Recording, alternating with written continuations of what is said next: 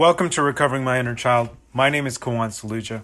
Our first reading comes from Melody Beattie's The Language of Letting Go, and the topic is Feelings on the Job. I'm furious about my job. Another man got a promotion that I believe I deserve. I'm so mad I feel like quitting. Now my wife says I should deal with my feelings. What good will that do? He still got the promotion. Our feelings at work are as important as our feelings in any other area of our life. Feelings are feelings, and wherever we incur them, dealing with them is what helps us move forward and grow. Not acknowledging our feelings is what keeps us stuck and gives us stomach aches, headaches, and heartburn. Wow.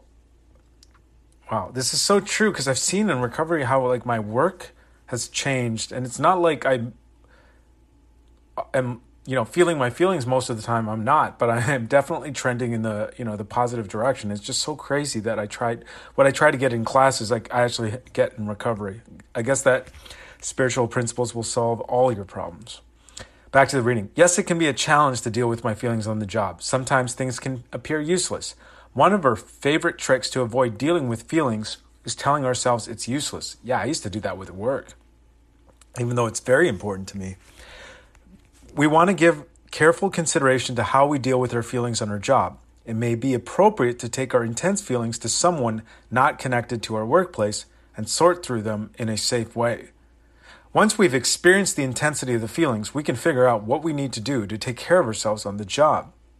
Sometimes, as in any area of our life, feelings are to be felt and accepted. Sometimes they are pointing to a problem in us or a problem we need to resolve with someone else. Sometimes our feelings are helping to point us in a direction. Sometimes they're connected to a message or a fear. I'll never be successful. I'll never get what I want. I'm not good enough. Sometimes the solution is a spiritual approach or remedy. Remember, whenever we bring a spiritual approach to any area of our life, we get the benefit. And one of the things I think about, you know, the opposite of avoidance is probably like, I think integrity. Back to the reading. We won't know what the lesson is until we summon the courage to stand still and deal with our feelings. Today, I will consider my feelings at work as important as my feelings at home or anywhere else. I will find an appropriate way to deal with them.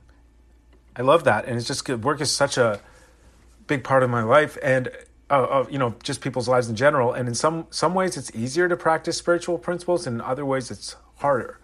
Um, so I just really love that reminder and the importance of talking to people.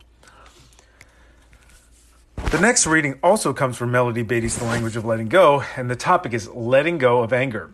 In recovery, we often discuss anger objectively. Yes, we reason it's an emotion we're all prone to experience.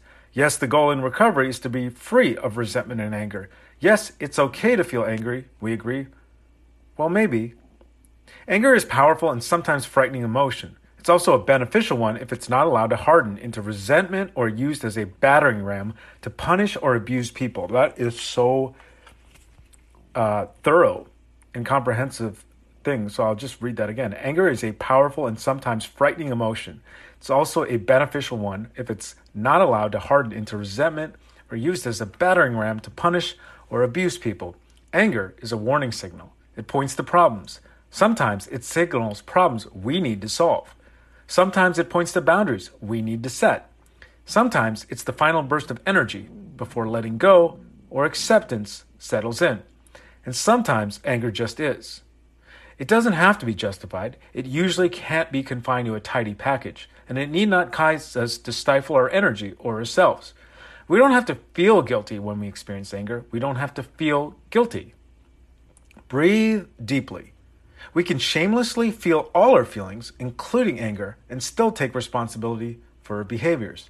I will feel and release any angry feelings I have today. I can do that appropriately and safely. And I just think anger is not bad. Like it said, it's a warning signal. It points to problems. And I was I love Julia Cameron's artist way.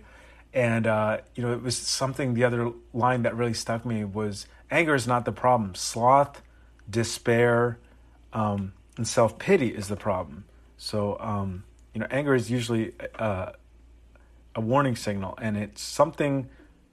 The, the trick is not to have resentment, which is replaying the same situation over and over again.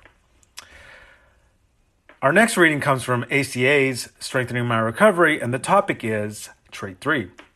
We're frightened by angry people and any personal criticism.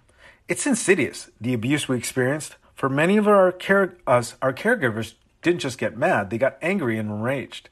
And it could be over something simple. Yep, this was it's just weird like how things really stay with you and it just kind of makes a lot of sense.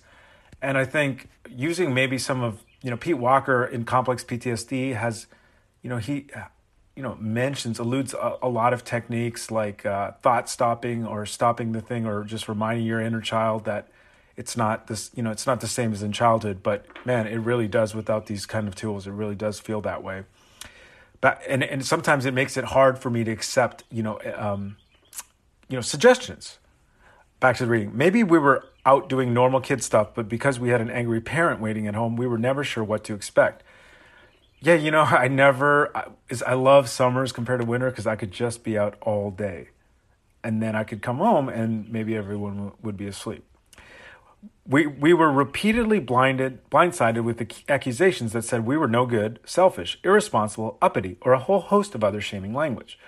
Or maybe it happened to a sibling, which was just as bad because we knew it could be turned on us at any time. Is it any wonder that as adults we almost visibly flinched when we were faced with angry people? Yeah, I I flinch. I, I don't know. I flinch when there like an authority figure will come into a room for sure.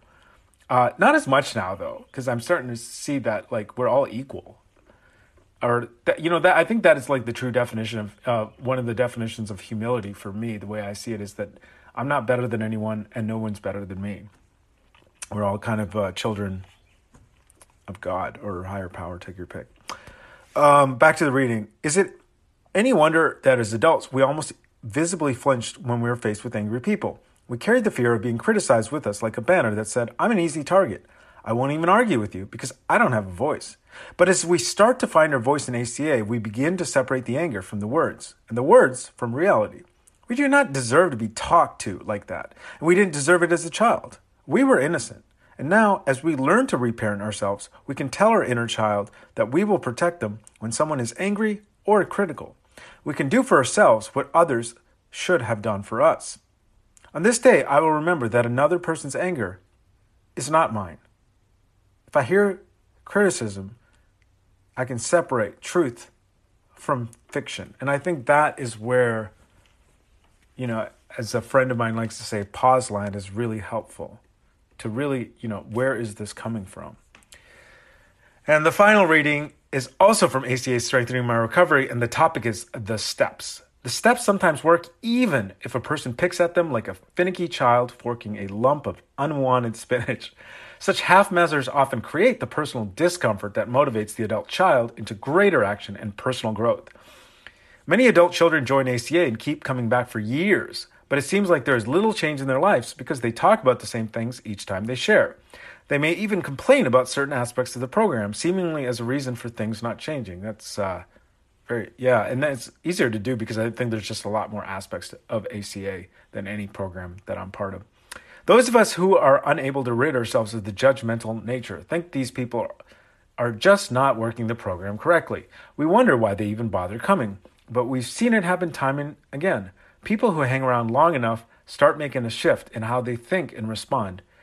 It's as if they suddenly realize that they've been stuck and now it's time to do something about it. Yeah, and I can just pause here. I can get carried up, and this is the most important thing. But for me, meetings is the is the starting point, and to keep coming back, it it it can become more difficult to do some of the other things if you're not going regular. For me personally, speaking only for me, as usual. Back to the reading. Maybe they finally get uncomfortable enough with the way things are, and because they've actually been listening all these years, the switch is turned on. In cases like this, it can be wondrous to see the power of the program at work. On this day, I will not judge how another person works or doesn't work their program. It's not my job. I will focus on myself, my own recovery. And these are the messages given in these two wonderful books. And that concludes today's episode of Recovering My Inner Child. Until next time, this is Kawan Saluja reminding myself to pause, because that's where God is, to feel my feelings and to be still and know, and to love myself.